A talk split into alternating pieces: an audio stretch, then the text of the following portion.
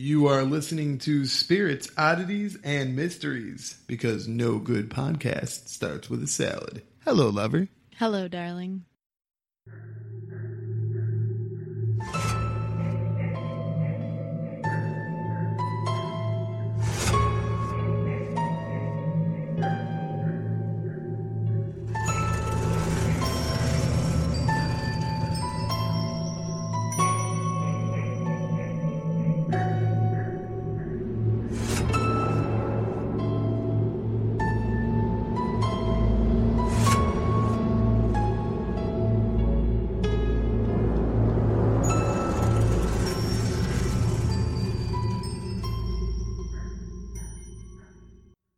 Let's start off this uh, podcast by announcing the wine of the evening. Our spirit. Our, our spirit. Oh, I guess technically wine is not a spirit. We really screwed that up. Oh.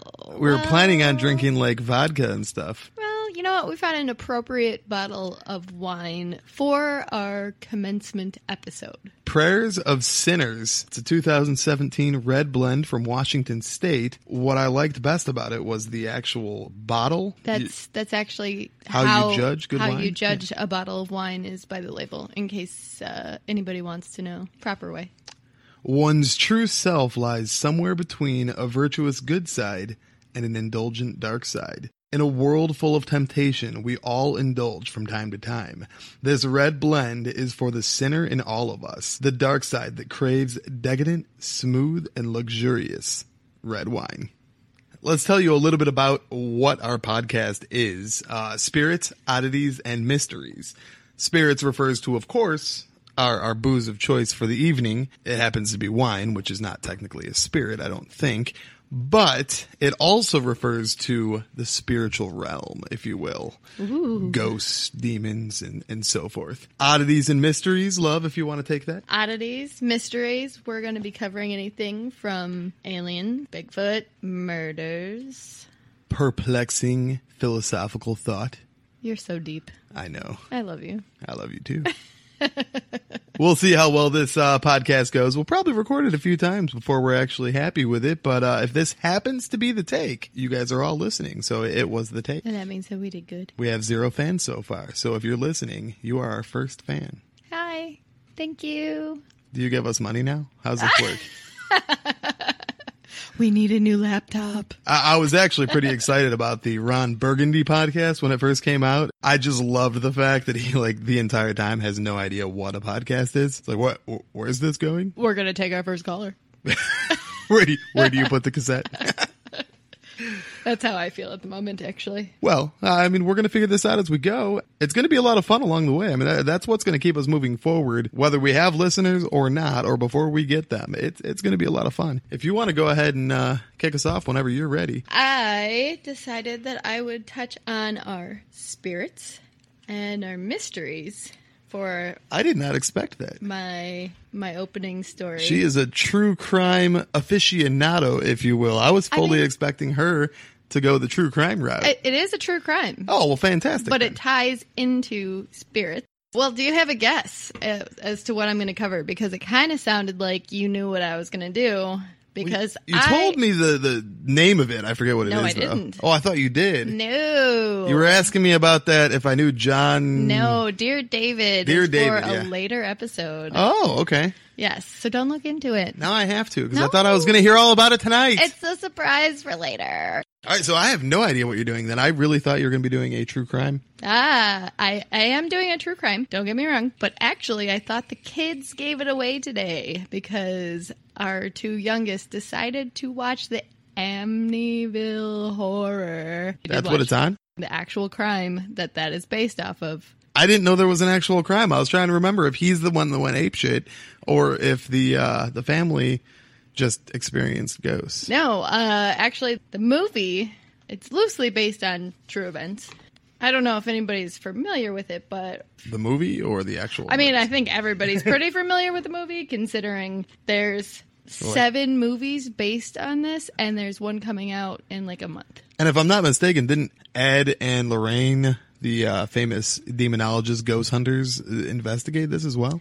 You know what? Uh, they did not come up in my search at all. I really thought that they I will fact have. check that uh, while you're while you're beginning here. All right, to give you a little background. So the Warrens are among the very first investigators in the controversial Amityville haunting. Yeah. So Oh, okay, so they did go there. I love them.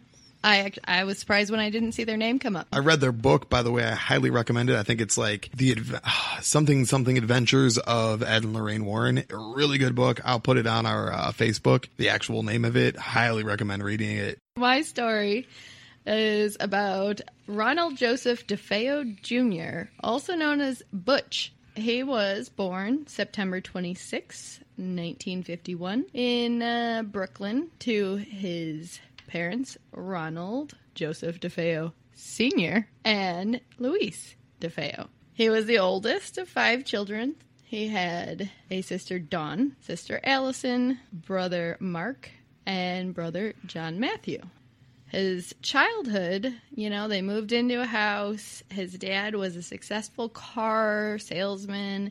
He worked at uh, his father in law's car dealership that he owned. It was, he provided very well for his entire family. They never wanted for anything. They were lavished in gifts. They had a large house. Uh, they moved in in 1965. It was a Dutch colonial home at 112 Ocean Avenue. It even had its own beach house. Um, and it was in Amityville, which is kind of funny that they moved to Amityville because their town's name actually means Friendlyville. Oh. Yes. So they all moved in and they put up a, a beautiful sign in their front yard. It said High Hopes. And they all were, you know, the doing well to anybody who was an onlooker from the outside. They However, were, they were wealthy. Is that what you're saying? I mean, they, no, they like they seemed happy. Okay. I mean, I mean, they had money. Like I said, the children never wanted. They had a large home in a fantastic town. They had their own boathouse, and from the outside, everything looked really, really well. Okay. Happy, but When do they start killing each other? it, it takes a little bit here. Oh, okay. Um, it really wasn't that great though because the father he had a horrible temper and he often uh, lashed out and fought with his wife and children. And sadly, Butch, the focus of our story, was the focus of the father's abuse. He would belittle him, he would beat him. A regular happening at the house would be at the family dinner table, they would be eating. Butch would drop his napkin off his lap, reach for it, pick it up, put it back on his lap. Pretty much what you would do in that situation. And his father would look at him and say, Why the fuck did you get up from the table without being excused? And then he Reasonable question. would pick him up and beat him to a pulp and then sit back down to dinner like nothing happened.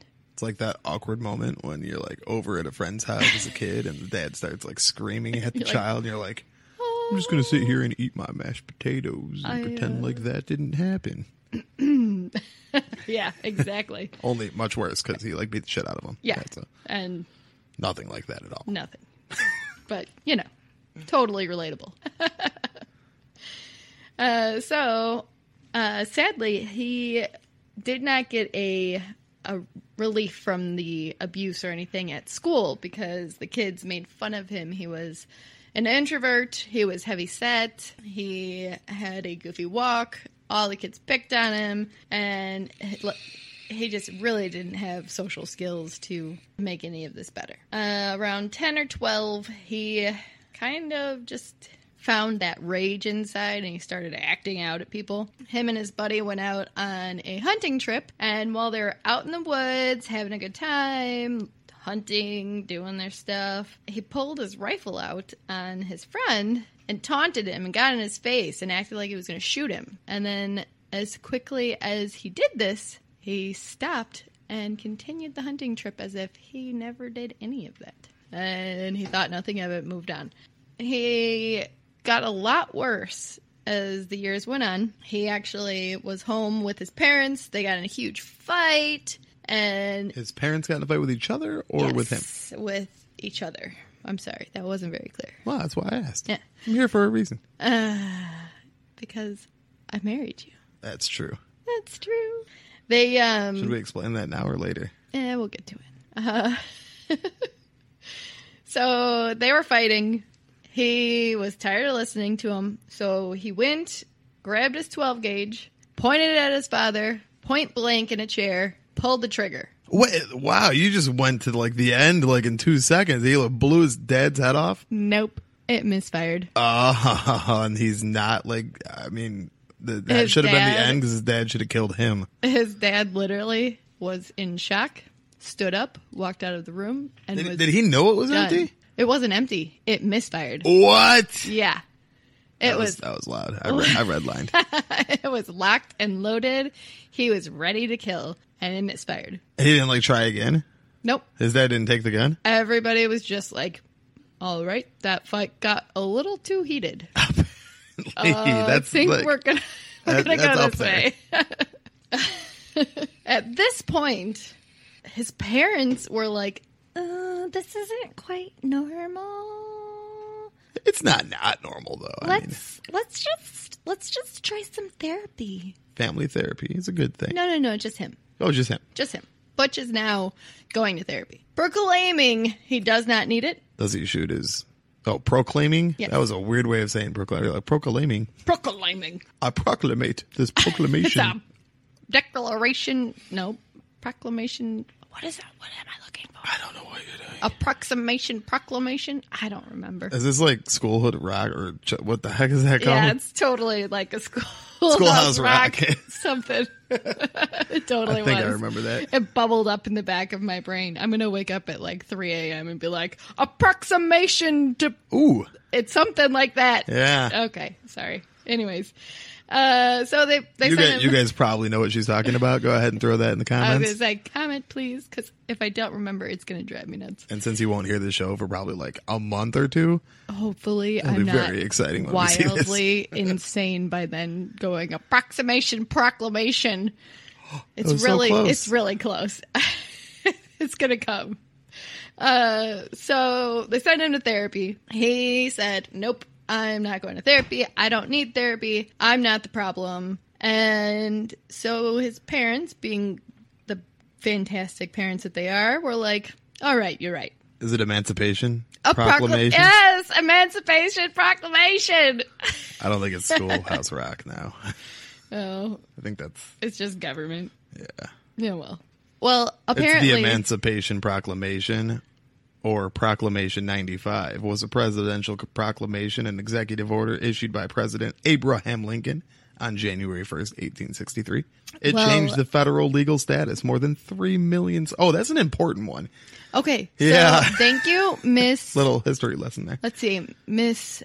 I think her name was Mrs. Ross or Miss Ross, but she's the one who taught me that, and she also got me to, ta- to pass my Constitution test in fifth grade. So cheers to you because something stuck. It, it stuck, but I'm actually a little embarrassed that I didn't immediately recognize that because that was when uh, the federal legal status of more than 3 million enslaved people in the designated areas of the South went from slave to free. That was that was an important little bit of history there. Yeah. Uh, so I probably should have had a little bit more of a connection in my brain.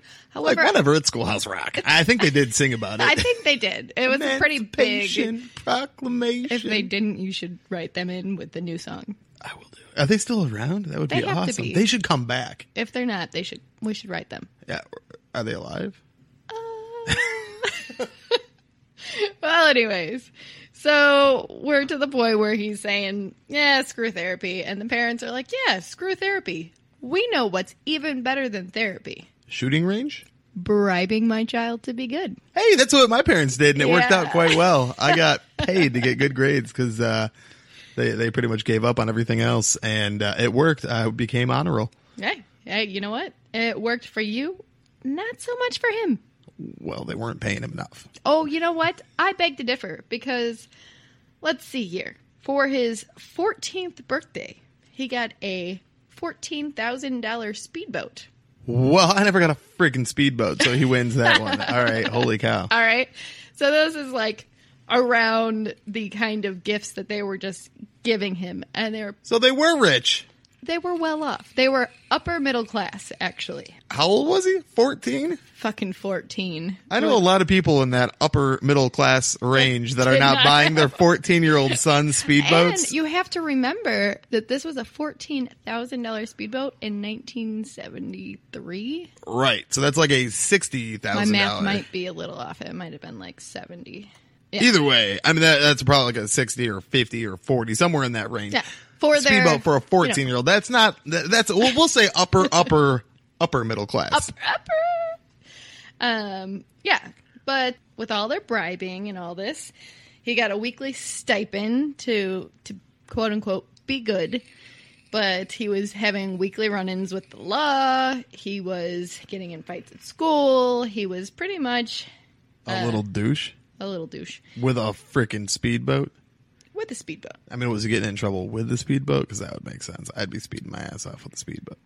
I mean, that wasn't one of the reports that I read, but it just was like he always got in trouble. At this point, uh, between about 15 and 16 years old, with all this extra cash that his parents are paying him to quote unquote be good, he picked up a fantastic new habit Speeding in his speedboat. heroin and LSD. I always wonder how people start doing heroin. Like, if we all see what happens to uh, anybody who I mean- does heroin, But first off, this is the 70s, so like. I still feel like heroin was like one of the like not so great things to jump on board a bunch with. of hippies. They were like, "Yeah, I'm just gonna nod off in a corner, and it's fantastic." I get Free the love." LSD. I get the mushrooms part of that. I get like smoking a lot of reefer. I don't understand why you're like, hey, you know what? I'll do some uh, heroin. Probably won't end badly. Yeah, well, I I don't. then again, the guy did try to shoot his dad with a shotgun. I so say I don't know how stable he not was exactly the epitome of great decisions coming out of this one. between the heroin and the LSD usage. He, Combined, I mean, why not? I can give you a few reasons. Well, he didn't see any reasons.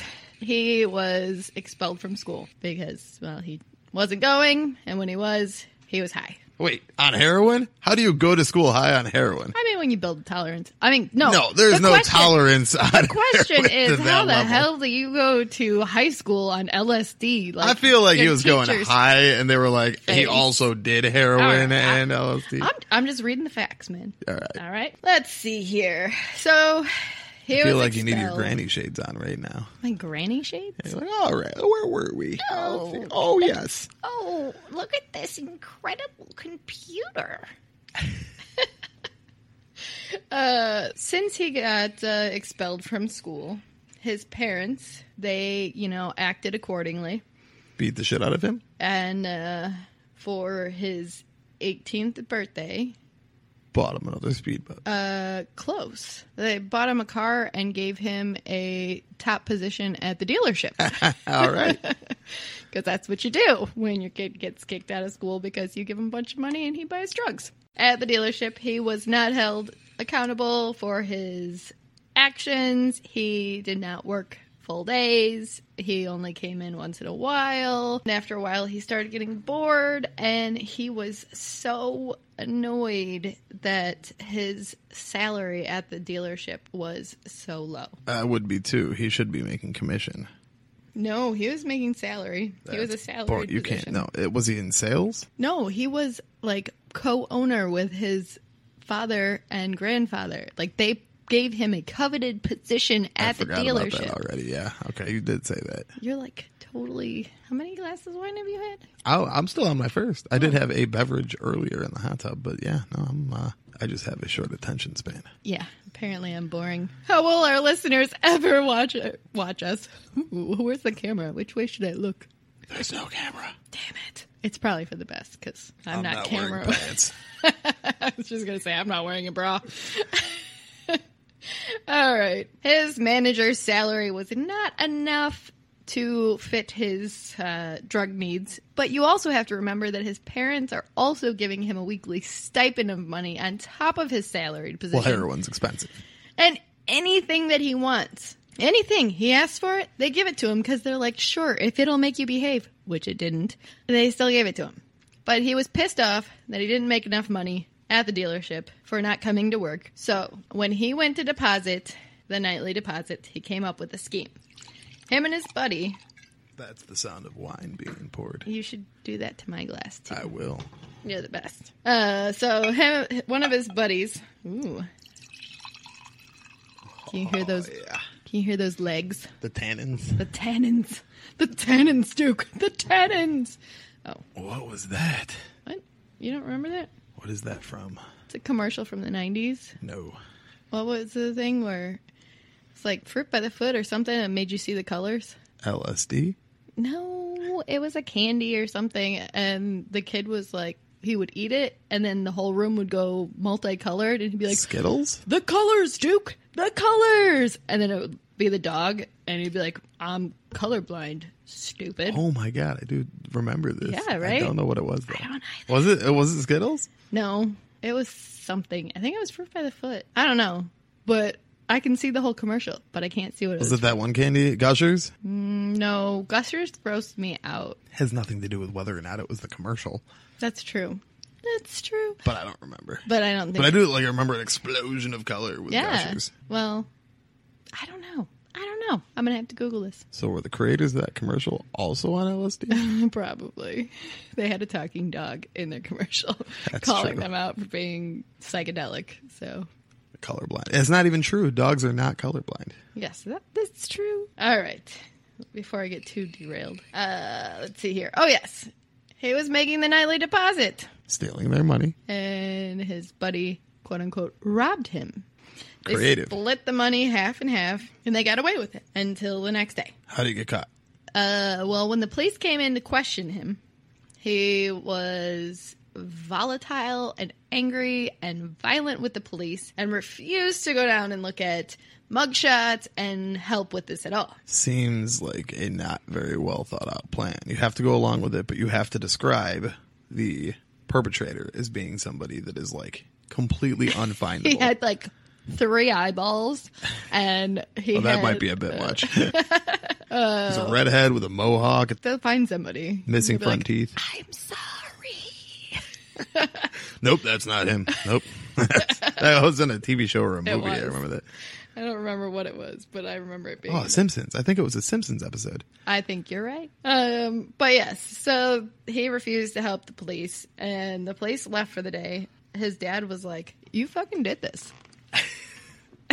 he was like, "The fuck I did," and he was like, "No, pretty sure you fucking did this." And you really suck at pretending like you didn't. And he was like, "Motherfucker, if you keep up with this shit, I will fucking kill you." Wait, who said that? The dad or the kid? The kid. If you keep up like accusing me of stealing the shit I like, stole, he- Basic, like I'm paraphrasing, but he was like, "Listen, Linda. Linda, listen, Linda, listen." uh, he was like, "Hey, check this. You keep pushing it, I'll just kill you." Alrighty. And that Back was to therapy. no. They didn't believe in therapy at this point. Bribery works so much better. Well, they should probably start questioning the bribery thing because he's still doing some crazy shit. So that was the Friday before our murder. So that Friday, he was like, You keep saying that I took this money, I'm gonna kill you. And November 13th, 1974, 3 a.m., Butch is 23 years old. Nobody likes me when I'm 23. 23. Ooh, that, that was good. That was really quick. so at this point, 2 a.m., he wakes up. Butch. Butch. He wakes up, and at this point, he uh, goes into his closet where he keeps his guns, and he has a .35 caliber Marlin rifle, and he takes it out, walks down the hallway, shoots both of his parents point blank in the bed two times each while they're asleep in bed. He then walks out of their room into his sister's room, and at that point, now 13 year old Allison is in her bed sleeping. That's your name. It is, but it's spelled wrong. Oh, yeah. Two L's? He, uh, at this point, shoots his sister Allison in her bed in the chest. Then he walks down the hall to his brother's. I, how is nobody in the house reacting to these gunshots? This is also coming up later. Oh, man. Get to it. So he walks down the hall, and his brothers, uh, Mark, who's 12, and John Matthew, who is 9, share a bedroom. He walks in, shoots them both point blank, still sleeping in their beds, both in the chest. So he has a silencer. Nope. What's going on? This is coming up later. God, I hope it's ghosts. So at this point, he goes up to the attic where his 18 year old sister, Dawn, is sleeping in her bed and shoots her in her bed. she sleeps in the attic. She's got a full bedroom in the attic. It's like, I, okay. Yeah, it's that's a pretty about it. badass house. If you look at it, it I've was. seen it in the movies. Is that real? It, no. I mean, the actual house. there is some footage of the actual house, but uh, it's a badass house, and it just sold like two years ago. It was for sale for eight hundred and fifty thousand dollars. Who bought it? They don't say. They do say it's They on don't. Reddit. Uh, not Reddit. I'm sorry. It's on uh, Redfin. Uh, no, we'll find it. I was on Redfin. It just said it sold. It Really? doesn't say the owner's name. I thought they always say the owner's name. Well, you know what? There's a lot more related to this. Um, so In the attic. At this point, he has now killed all five of his family members, Wait, I missed the part where he killed his 18 year old sister. and that's what just happened He shot her. in bed while she slept. Not in the head. No, in the chest. So are these like all heart shots? Like are they all dying or like bleeding out slowly in in misery? I mean, I'm pretty sure they all died pretty instantly. All right. So, um, Humane. all of this was done in 15 minutes. But nobody's waking up from these like Uh, gunshots. I know. It's crazy, right? so you're gonna get to that, right? Yes, I am. At this point, he collected his bloody clothes, his gun, his cartridges from the shells that he put in there. He put the cartridges from the gun and his clothes into a pillowcase, and then he got ready for work and drove to Long Island where the dealership was. Casings. Casings? It said cartridges. All right, carry on. I could be wrong. I don't know. Pretty sure it's casings. .35 Marlin have casings or cartridges? Well, I, yeah, carry on. I don't know. so he threw his gun into the river at the end of his street because remember they live in a house with its own boathouse, so And a speedboat in it. in a speedboat. How old is he now? Is that uh, Twenty three. 23?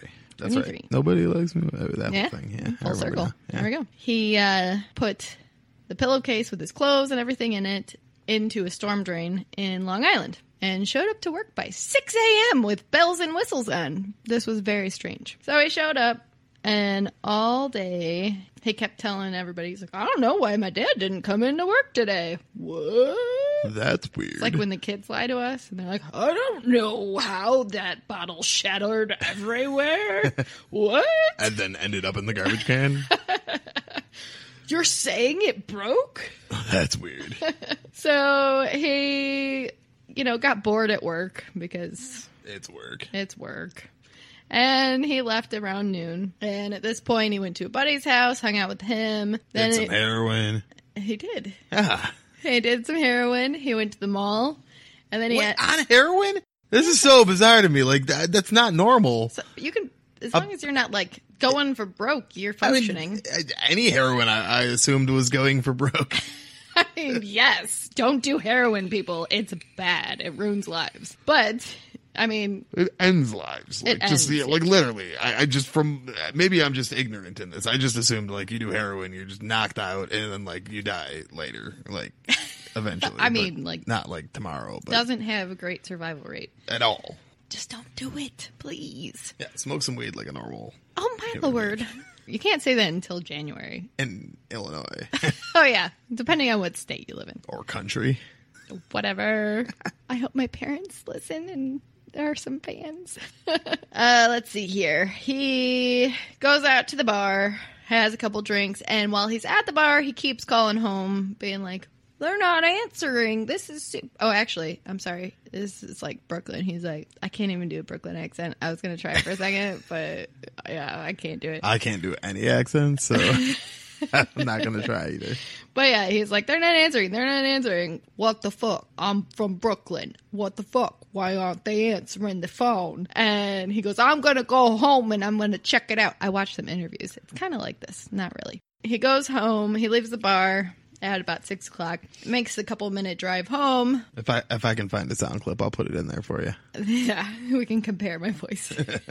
and uh, by six thirty, I believe, if I remember correctly, he runs back into the bar and he says, You gotta help me. I think my mother and father are shot. that was good. That was good. thanks.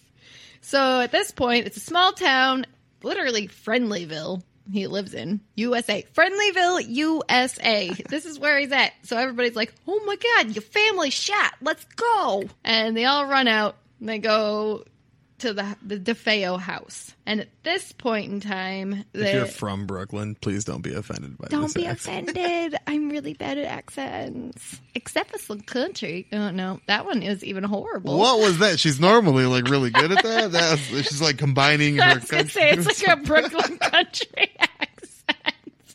she can sound just like Kellie Pickler. It's awesome. If you live in Southern Brooklyn, that's what you sound like.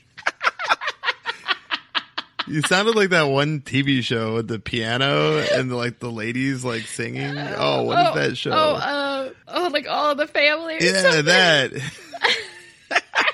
Apparently, she's a Kellie Pickler from Brooklyn.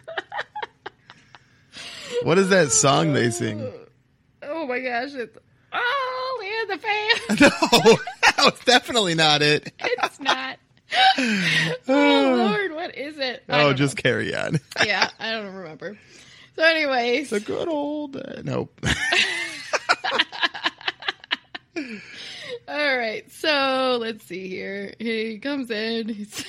He tells everybody his parents are dead. They all go to 112 Ocean Avenue because they're friendly and they want to help him, and that's his buddy. Which later on, when I listened to all the interviews, everybody who was quote unquote his buddy was like, I was terrified of him. I would be too. Yeah, he, he seems a little unstable. But he brings heroin to the party, so I guess he's kind of cool to hang out with. I don't know. Oh, yeah. So, let's see here. Uh, the Suffolk County Police searched the house and they said that yes, all family members were dead and in their beds. Uh, they took Butch into custody, but not because they thought he was a suspect, but because he was the only surviving member of the family. so somebody might come to kill him. so, but right. I get it. And at this point, he tells the police that his father has ties to the mob and the car dealership. That was where the mob came in, huh? he should have done two in the chest, one in the head. yeah, yeah, he wasn't thinking. Drop the ball. We all know that ain't the mob. Nope. So he says his his dad's car dealership is actually a front for money laundering and getting rid of bodies and all this for the mob. What? And that they need to look for Heroin? heroin. No, Louis Finale. I could, Sounds Italian. yeah, he was very. Or, or he- should I say Italian? He was Italian as fuck. so but he was like Louis Finale. He's a hitman. Wait, Louis? thought you said Lois. Louis? So it's a guy, Lewis. It's a, it's a dude. Dude. It's a dude. Lewis Finale. Finale. All right, I get it. He now. called him Finale in all the things, in all the interviews. All He right, says Finale. Finale. Finale. Now I'm Italian. I'm not even Brooklyn. I don't know the difference between Brooklyn and Italian. Italian. Arrivederci. Anyways. So, uh, the following day, however, after they like kept asking him questions about all this, he was like, "You know what? Actually, I did it." What? He admitted it? Yep. I did not expect that. Yeah. He uh well, finale had an alibi and he was out of the state. So they were like, "No, bro, your story doesn't add up." And so Butch was like, I "All right." I did it. So Clearly, this isn't going to work. yeah, it was like, all right. And this is a quote from him, and he says, Once I started, I just couldn't stop. It went so fast. At this point, he says that he took a bath, he redressed, and he told the police where he threw the gun and the clothes What the and heck? all the cartridges. Bipolar motherfucker. He's all over the place. His trial takes about a year, year and a month, October 14th, How 1975. did it take that long? Well, there was a lot of He like discrepancies. confessed he confessed. and then unconfessed. Well, at this point, he decides to tell everybody that the house is possessed and that demons and Satan himself was telling him to kill his family. This is so very disappointing. Like so very disappointing. This is clearly not haunting. That's like that's my issue with these ghost hunter fuckers is like everything's a ghost and all that jazz.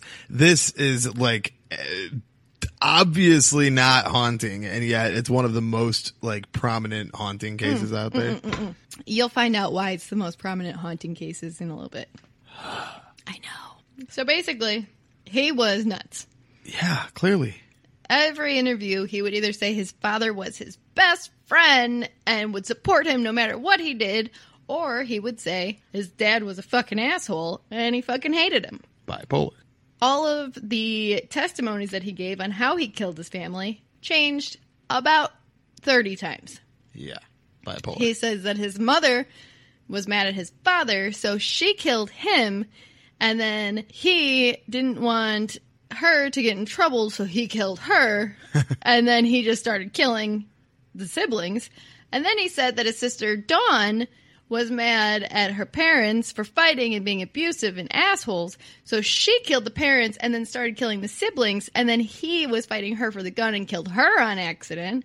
but they were all asleep in bed. This is so crazy. Quite crazy. But quite Dawn- obviously not ghosts. So one of the problems was Dawn had unfired shotgun residue on her, which led investigators to believe that she had something to do with this. Unfired? Yes. What does that like even she was loading the shotgun and got shotgun dust all over her. Weird. Yeah. Or Yeah. he loaded the shotgun over her. I mean, you know, whatever. But what they really think happened was that night at dinner, he drugged the fuck out of everybody. They went to bed and they were so drugged up that nobody woke up. That makes sense. Right. Or ghosts, whatever. Or ghosts. Or catch him and kill him. Catch him and kill him. You're really kind of kind of killing the, the the ghost vibe for our show here. Spirits, lover, spirits. I mean, I am drinking a good amount of wine. Well, it's not just, and that's not even a spirit. I know. So not only is the wine not a spirit, this uh, most freaking haunted story of all hauntings is not haunted. Well, so Very disappointing. it was You better get some ghost shit soon. Start making shit up. jurors agreed that he was guilty as fuck. Oh, weird. And on November 21st, 1975, they found DeFeo guilty on six counts of second degree murder, and he was sentenced to six consecutive life sentences. He's still living at the Green Haven Correctional Facility to this day. Every attempt at parole has been turned down. weird. Yeah. And the jury actually took a couple days to figure out what they were going to rule him because if they ruled him insane, he was going to be put into mental institute for two years and then re-released to Friendlyville. And they didn't want that. He's so they totally were like, sane. Totally They're like, he is sane. He knew what the fuck he was he doing. is sane as fuck. At this point, me gusta. That's wine. Me gusta. You have wine. That means I like. But I thought that meant you meant like you like you a lot. Uh, yeah, some wine. No, I still have wine. I'm talking too much. I can't drink enough. Like I said, the controversy with all this, nobody woke up. You called that out. They think that it was drugging. Did they find drugs in their system? You know what? I don't think that they were tested for drugs. They were like, yeah, it's a shotgun. This is 70s. Well, let's just bury him. That's weird. It was the 1970s. I mean, I feel like they did that back in the seventies, but I don't know. I mean, it wasn't. I mean, it wasn't. It wasn't really brought up. I mean, I read and watched a lot. it was a ghost Even the neighbors, though, said that they did not hear a shotgun at all. because a spiritual force field Yes. surrounded him. The only because Satan was involved. The only thing that the neighbors heard was their dog barking. Shaggy. Shaggy the dog. He was barking. It was like, Because them dogs can burst right through spiritual force fields and Obviously. heard the blast. Yes. Uh, at one point, he claimed, Butch claimed that uh, the whole trial should be thrown out as a mistrial. This is after he's already in prison. Because he wasn't even present when the murders happened because he was with his wife. He wasn't married when he killed everybody. I didn't think so. Nope. But he did get married a couple of years after he killed everybody. In prison? I guess. I, you know what? It didn't really make sense to me. But uh, Geraldine Gates and him got married, and uh, when they put her. There are a lot of those Um, crazy bitches out there that are like, I want to marry you because you killed a bunch of people. I, want to marry you and lock you down.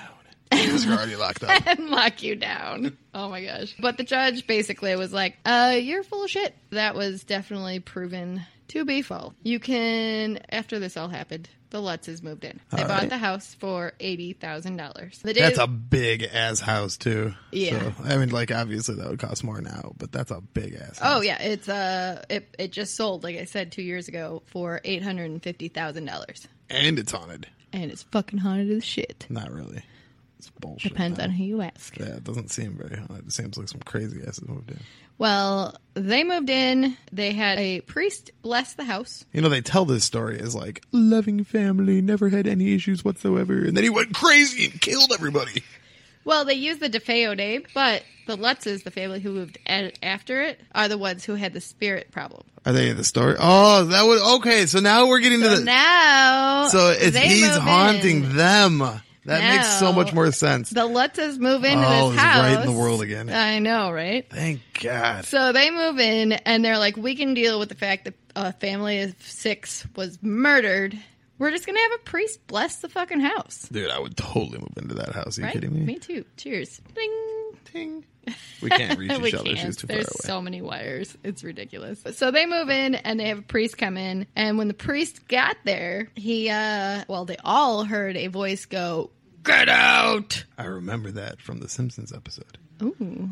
The Simpsons teach us so much. I learned everything I know about history from the Simpsons. That's fantastic. Then he got flu like symptoms and his palm started bleeding. He finished the blessing and he left the house. At this point, his car, the welds gave out on the front of his hood. It slammed open on his drive home, shattered his front window, pulled over, called a friend. His passenger door flew open on its own, and then when his buddy got there, the windshield wipers started going crazy, and the family was like, "Fuck it, I don't think it's related." Sounds haunted as fuck. Right. In 28 days, they lived in the house. In that 28 days, they could never warm the house up. Uh, they had the fireplace going day in and day out. The doors would rip themselves off hinges, windows would fly open, slam shut, shatter the window pane glass that was in them. There was some invisible force that was grabbing Mrs. Lutz and it was putting red welts all over her body, like somebody pushed a scorching hot poker into her skin. This sounds like the movie. Yes. They had oozing substances coming from the walls. Their toilets filled with black stuff that they couldn't bleach away or anything. It was just filled with black goo. They just threw that in there because they didn't clean their toilets very often. Yeah, They're like, yeah, that was the oh, ghost. Oh, God. Whoa, yeah. They're like, I tried bleaching it, I swear. Yeah, that was, that was totally a ghost. Mr. Lutz woke up every morning at 3.15 at the same time that the murders had been completed.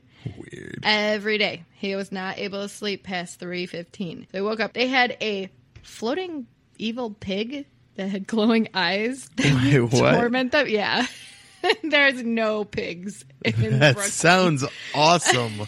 if I'm ever haunted, like for real, for real haunted, I want there to be a floating, glowing pig. Yeah, it was, you know, it, it's if there. you are listening, demons, you come at me with your best flying haunted pig I've ever seen. I want to document this shit. So at this point, 28 days of this shit, they said, fuck it. And they left. And they, Pussies. they left everything in the house. Didn't bring their clothes, dishes, nothing. at all No left. flying pig could get me to leave a freaking awesome house like that. No flying pig can make me leave my coffee mug behind. Hell no. They moved out, wrote a book.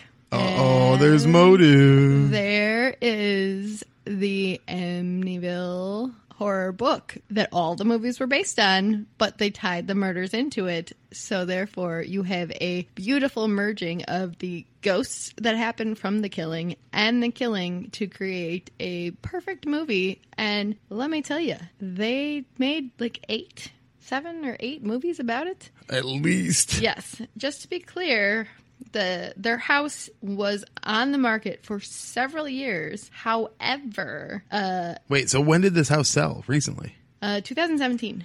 Oh, has anything weird happened? Uh, nothing is reported. However, I will say something interesting. To get the house to sell, they changed the address. So ghosts wouldn't be able to find their way to the house. No, so people would buy it because nobody wanted to live in the house with all of this murder. But they have to tell you that. It's a new address. I don't know if they have to. That's a crazy loop. There's no way they didn't know that that house was the house when they bought it. There's no way. I mean, I would know.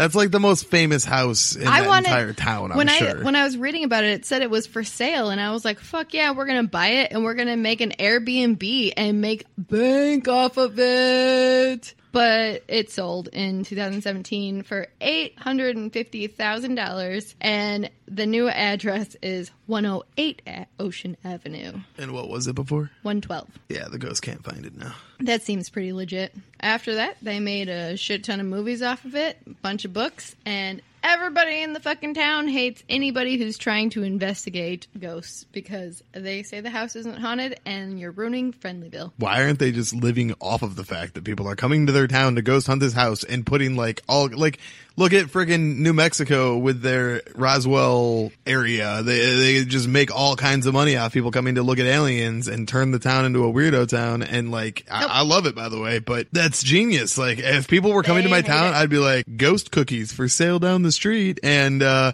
here's some haunted spiritual water you can throw at the house. I think they call that holy water. No, they're But- like all you self-proclaimed uh, psychics and weirdos and ghost hunters. There's nothing weird happening, and get the hell out of our town.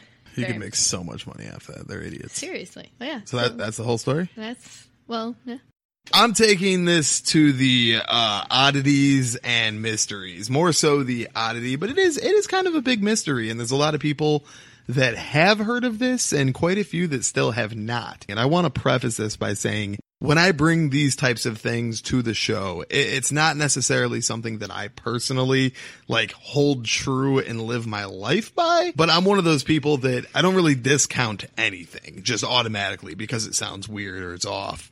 I Are spent you doing flat Earth? no, no. I was actually about to reference flat Earth though. My buddy and I, uh, when we heard about the flat Earth, we're like, okay, no way is the Earth flat. But we didn't just discount it and we're like, those guys are idiots. No, Quite a few of they, them are very they smart. stayed up till 3 a.m. watching videos on flat Earth and debating, and then Well, not and not so much debating. Well, what we did, it actually took us three days to follow the rules of the flat earthers and be able to prove without using outside science and all the jazz. Anyway, we, had to prove to ourselves without cheating, uh, you know, by following the flat earthers rules that the earth really was indeed flat. And we were able to do it in about three days. Uh, It sounds crazy. You might think like, oh, I could do that in an hour. Most of the things people use to prove the earth is round to themselves without doing a exercise of some sort or doing some sort of uh, experiment is actually false. Um, for example, oh, toilets flushing on the opposite side of the, that's not because of the Coriolis effect. Toilets flush in the opposite direction because of the design of the toilet itself. But I- I don't want to get sidetracked too much on that. This particular thing is, uh, by the way, not a flat earther at all. I just wanted to follow their line of logic and prove to ourselves that the earth was indeed round, which we did. And we're, uh, it's still very, welcome to a day in the life of being married to Brandon. yeah, this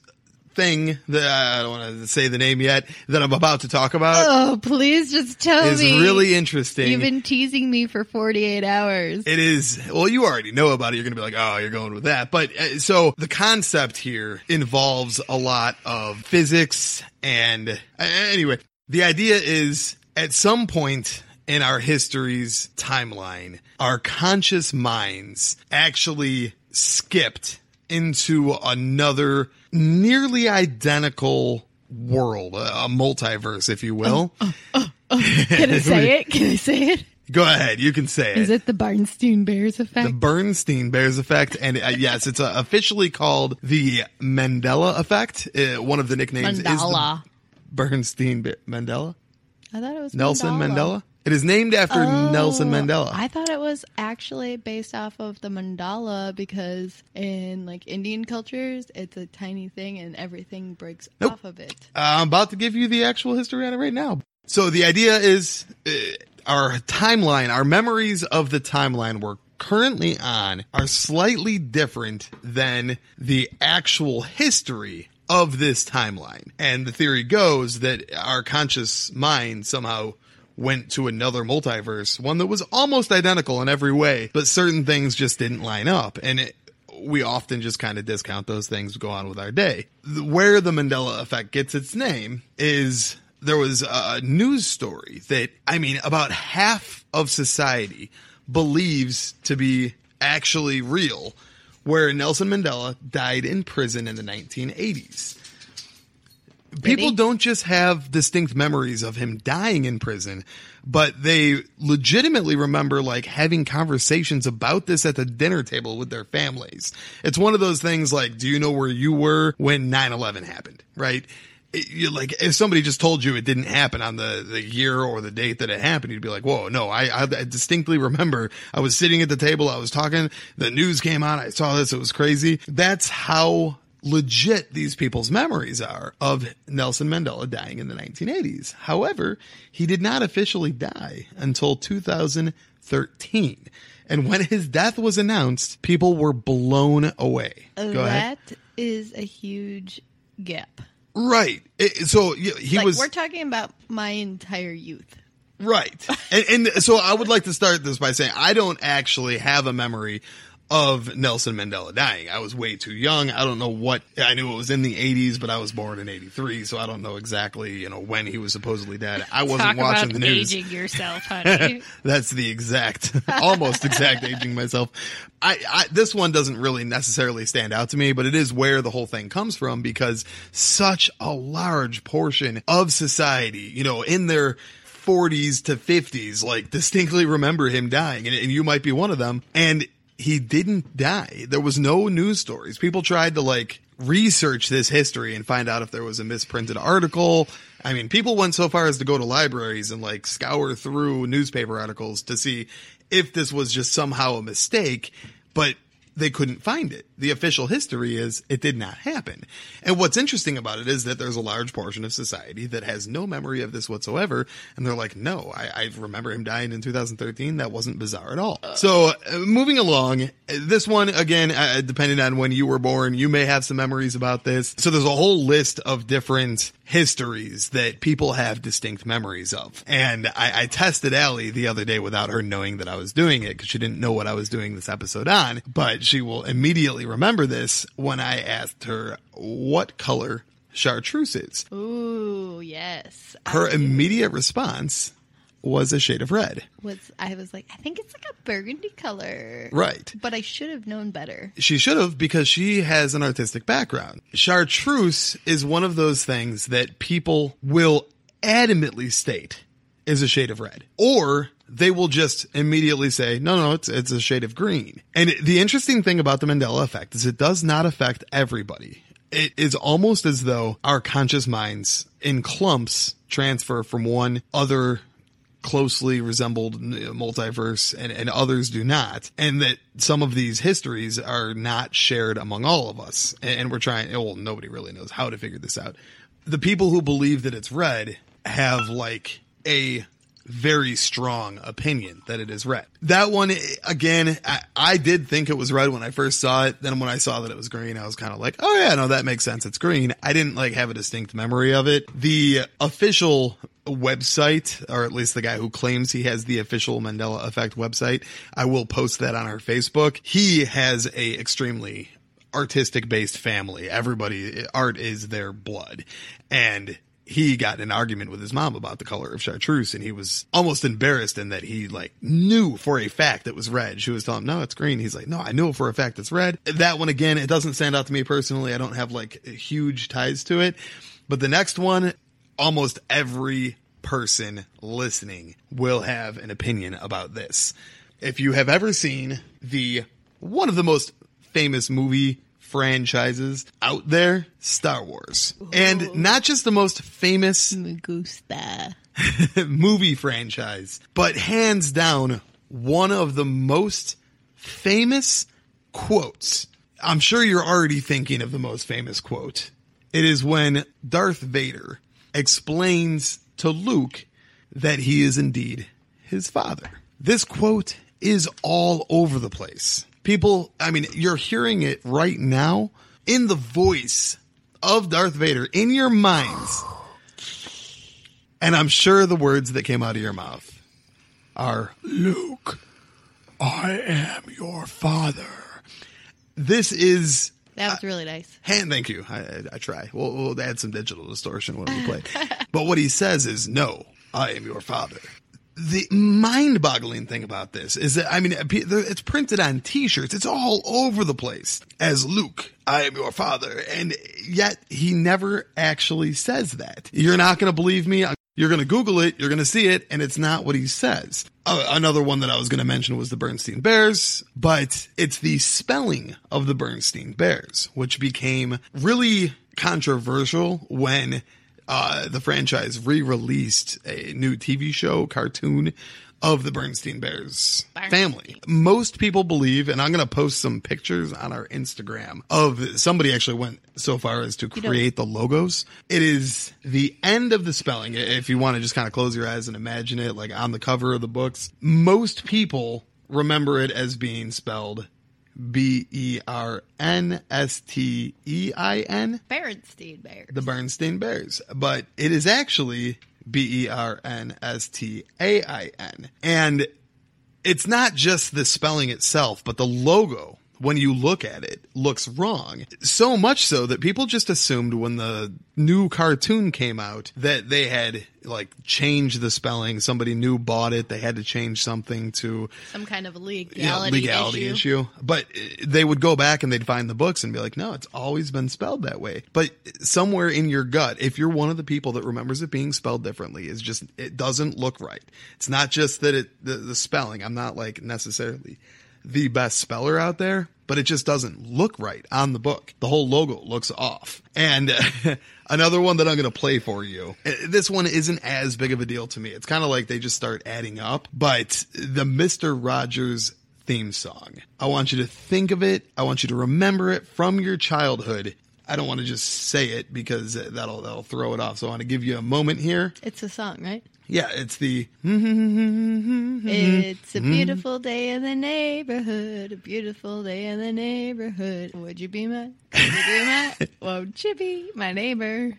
except what she just sang is actually inaccurate. That is not the words. It has to be.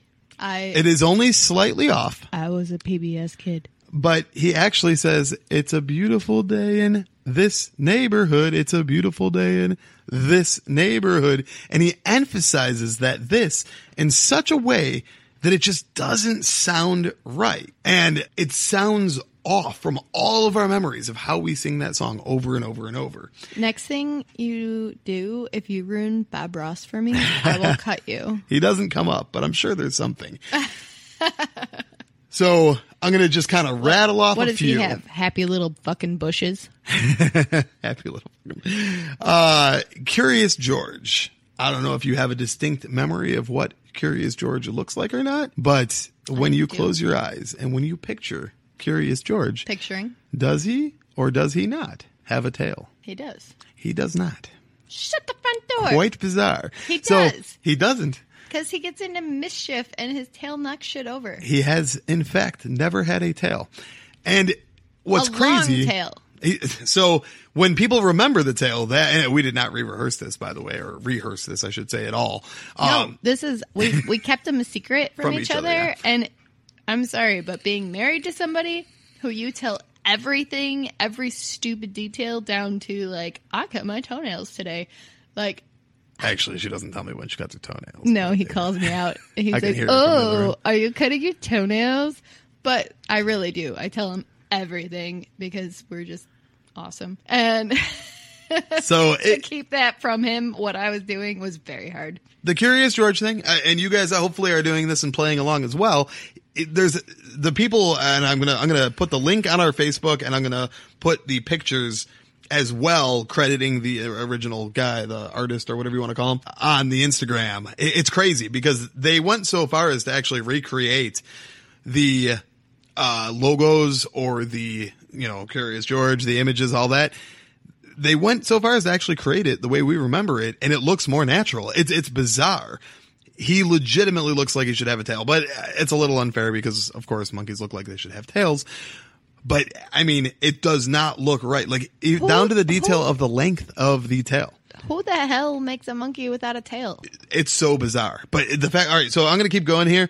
Another one that you may be able to answer here since you were a huge uh, Pokemon fan. Gotta I want you to close your eyes. bitch. I want you to picture Pikachu, one of the more famous of all Pokemon. And, and I want to point out by saying this one may not work because we just watched the movie and we just, uh, the, the little app came out. So she may not pull this from her childhood memory, but she may pull this from her more recent memory I of can't the keep show. my eyes closed much longer. But his tail, I want you to picture his tail. Is it all yellow or does it have a black tip with a zigzag pattern forming the black tip? It's a zigzag pattern on it.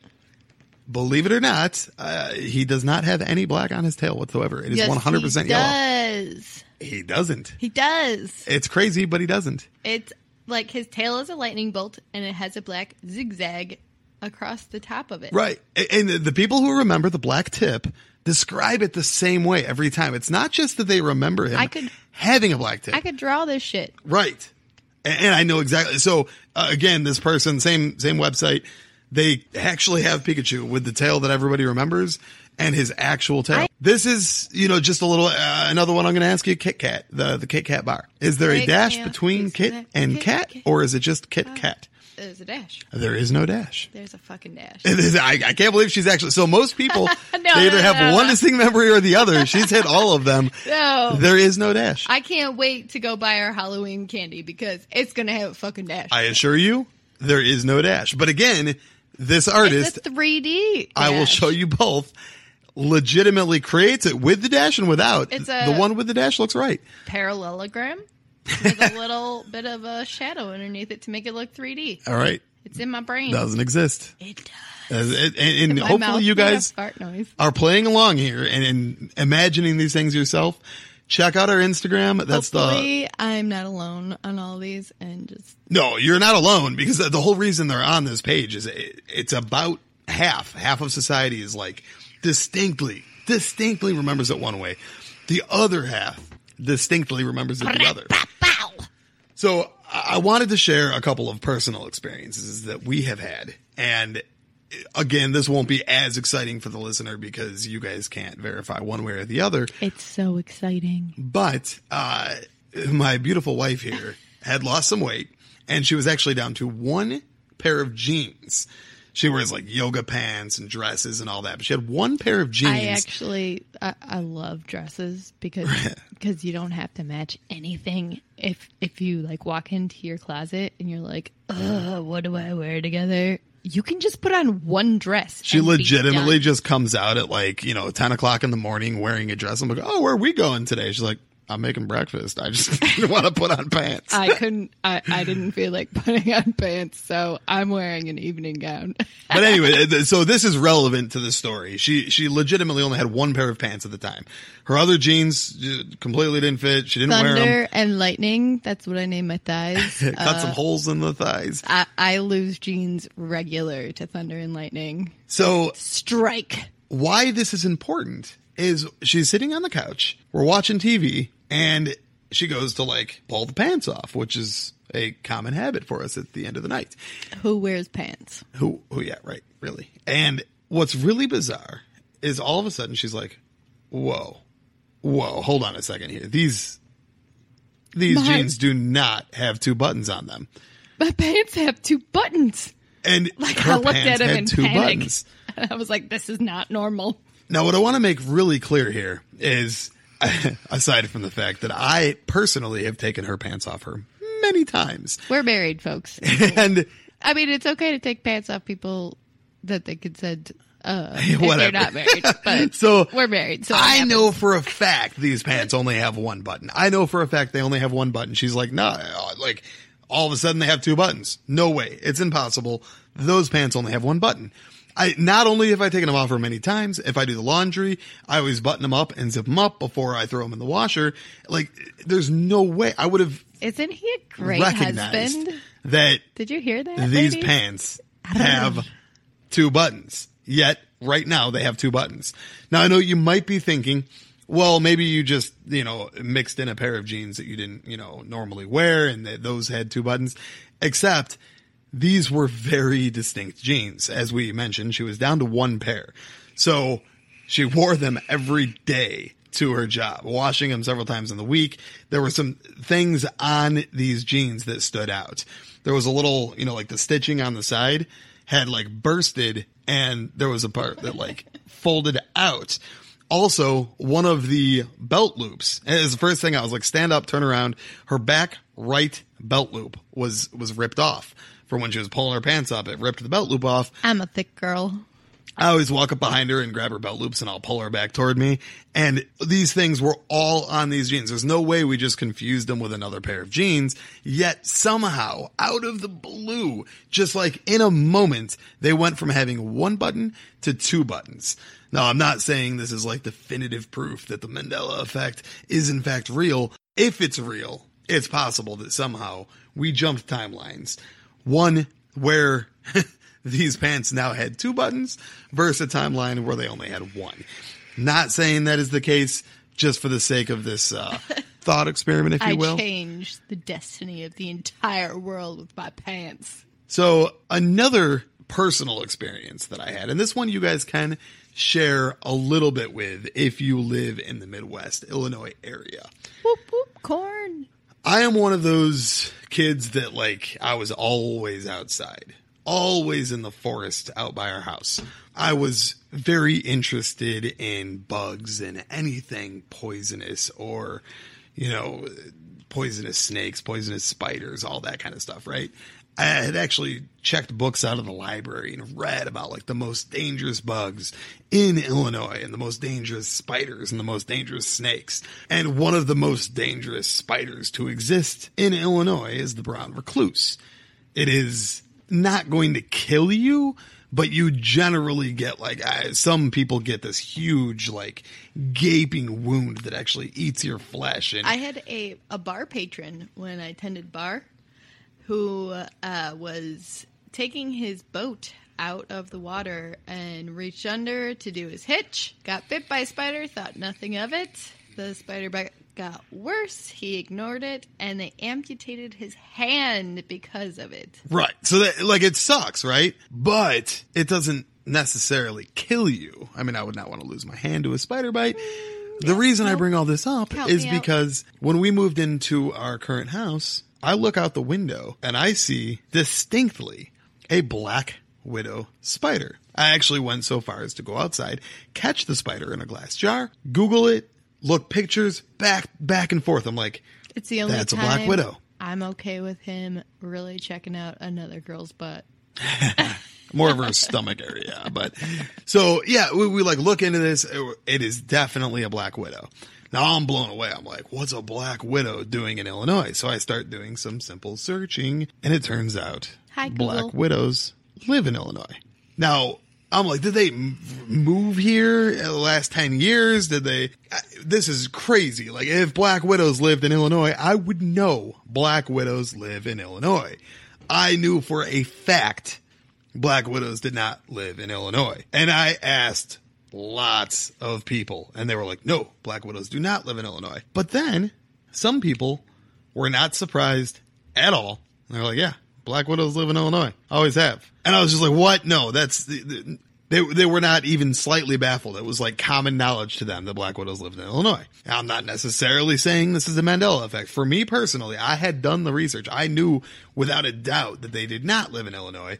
Some of these people agreed with me, like distinctly remembering there are no black widows in Illinois, but then some just common knowledge. Yep. Black widows live in Illinois. Totally. Just almost as though we have two different memories of the spider history of Illinois, right? But that is the end of these exciting little tidbits. If you Google this, just start looking into the Mandela effect. There are hundreds and hundreds of examples. Some will stand out to you like a like jumping in your face, like no way. Pikachu's tail, or you know, the Star Wars thing is one of my personal favorites. Some you'll be like, I don't really have a memory of that one way or the other, but I wanted to take this just a little bit further. Psychologists do have an answer to this. They have a theory, and they refer to this as the false memory syndrome. There's whole studies on this that they proclaim once you remember something incorrectly, but you retell that story incorrectly, it, it forms itself as its own memory and you start filling in the blanks. It's potentially a answer to what's causing this phenomenon. And I'm not saying they're wrong. Again, when I do like ghost hunting or anything like that, when we look into it, I'm looking for reasonable, like realistic answers to these problems. But my point is, I'm not saying one way or the other. I'm not saying like, oh no, the Mandela effect is absolutely real or no, psychologists have found the answer because science, their job is to give an answer, even if it doesn't necessarily fit completely to the unanswerable.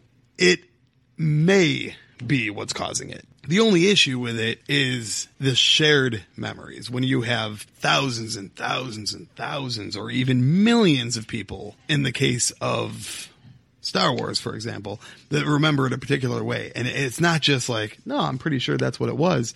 You can hear the voice of Darth Vader in your own mind saying it. It, begs the question, like, well, how? I understand false memory, but how did that many people share the same false memory? I wanted to take this a little bit deeper into giving a little bit of plausibility to the Mandela effect. Scientists, so Well, once you get wrapped up in it, yeah, only because oh, you go off memory Yeah. and then you got to And figure then out where you're we're. like, okay.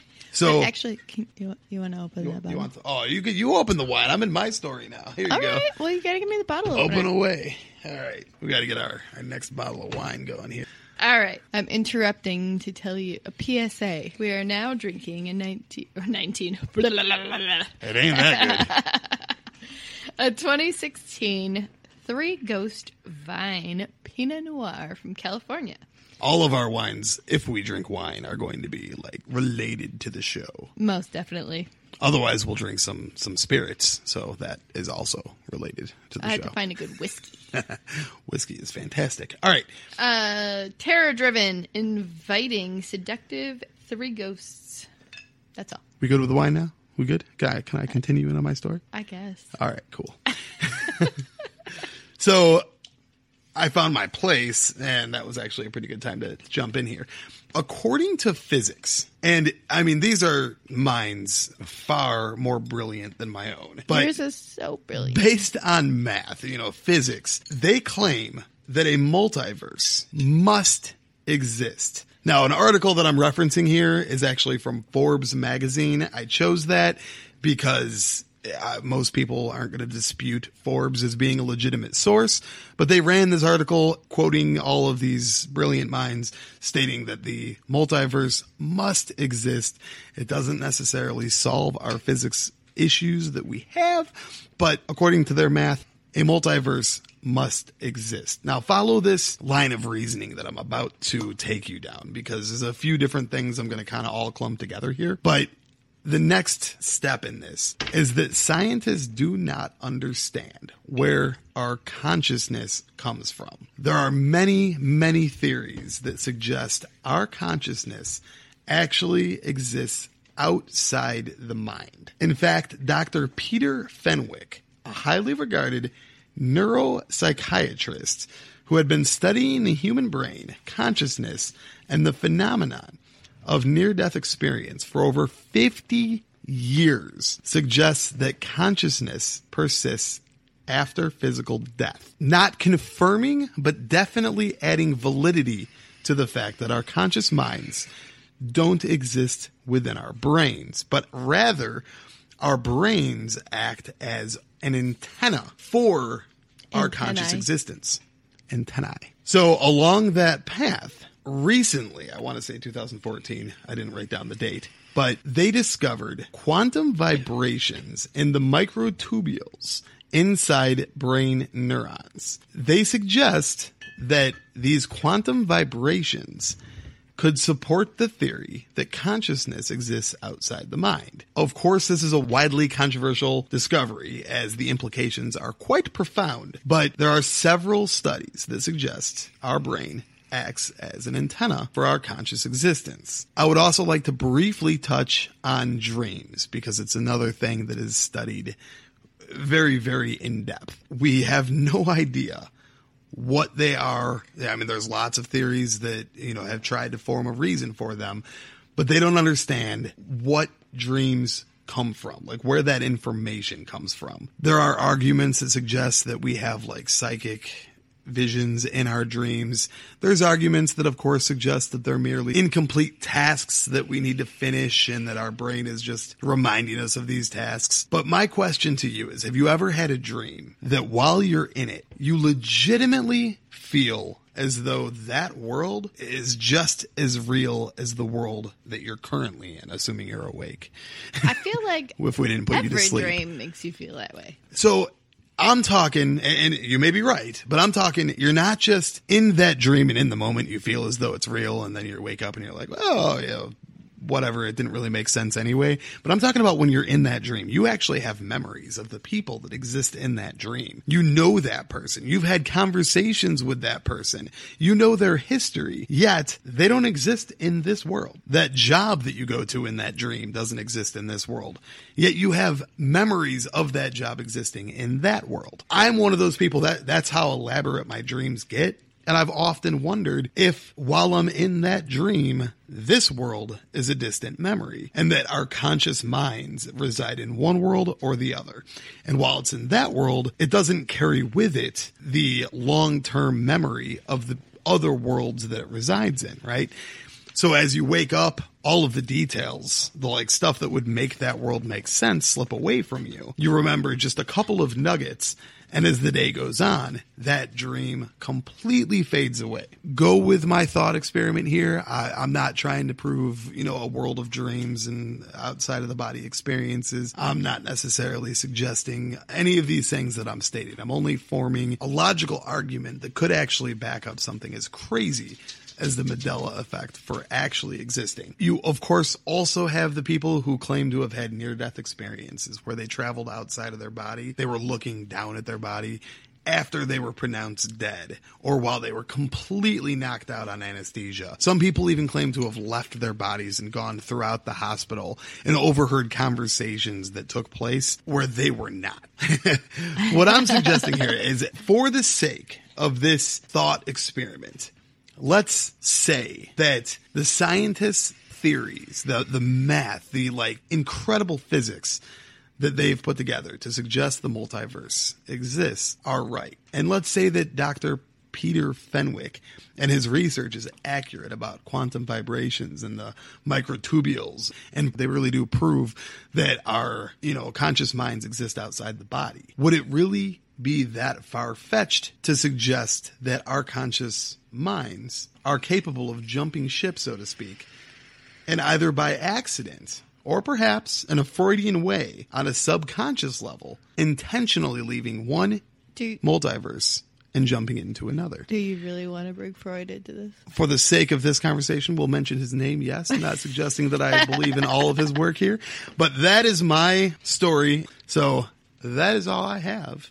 So that wraps up this episode. I hope you guys enjoyed everything. A couple of things we wanted to note because we are recording this uh, a few days later. For one, in this episode, it sounds several times throughout post edit that we are laughing at the victims or people who passed away. We aren't. We are not.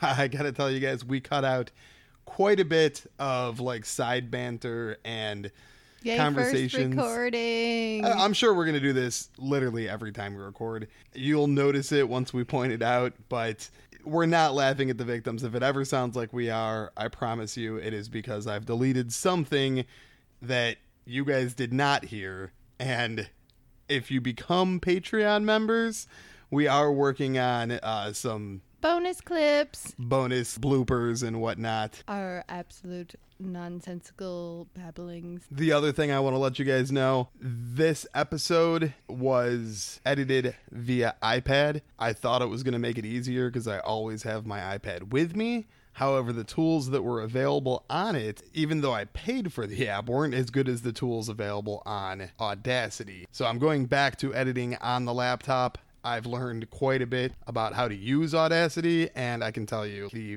volume going crazy much much better in the future i promise It's a learning curve. it is a learning curve i'm not going to go back and re-edit this episode because of the learning curve it took me about eight hours um, to edit that episode and i don't want to start over from scratch putting it into audacity Oh, why not? so uh, yeah, this episode, a pilot episode. It's kind of like go back and watch the first episode of The Simpsons. You'll understand. They get so much better as the technology improves and all that. You, you'll be able to go back and hear our first episode and be like, "Wow, look how far they've come." A little tear going down the face. And look how far we've come. We're at the end of our first episode. Yeah. Go and, us. Uh, we're about to start recording our second episode, which, if all goes well, should be edited even better. We do have decent equipment. It's not top of the line, but we've gone back and listened to the beginning of a lot of our favorite podcasts. And I can, hopefully, you agree, but I, can say that we at least are doing better than some of the other people who we love to listen to were for like their first whole season, you know, like the first year of episodes. So ho- hopefully you guys enjoy the episode. Hopefully you aren't too bothered by the uh, volume highs and lows in this particular episode and stick with us. I promise it gets better. Anything you want to add, my love? Follow us on Instagram, Spirits, Oddities, and Mysteries, all one word. Follow us on Twitter, Spirits Oddity. And find us on Facebook, Spirits, Oddities, and Mysteries. That pretty much wraps it up. You can email us at spirits, oddities, and mysteries at gmail.com. Do it. I want to hear from you. Please. One last thing, we want to give credit for our intro music to Kevin McLean. It is a cut portion of Evening of Chaos. You can find his music on https colon slash slash i-n-c-o-m-p-e-t-e-c-h dot com. Music from https colon slash slash filmmusic.io. License CC by http colon slash slash creativecommons.org slash licenses slash by slash oh. 4.0.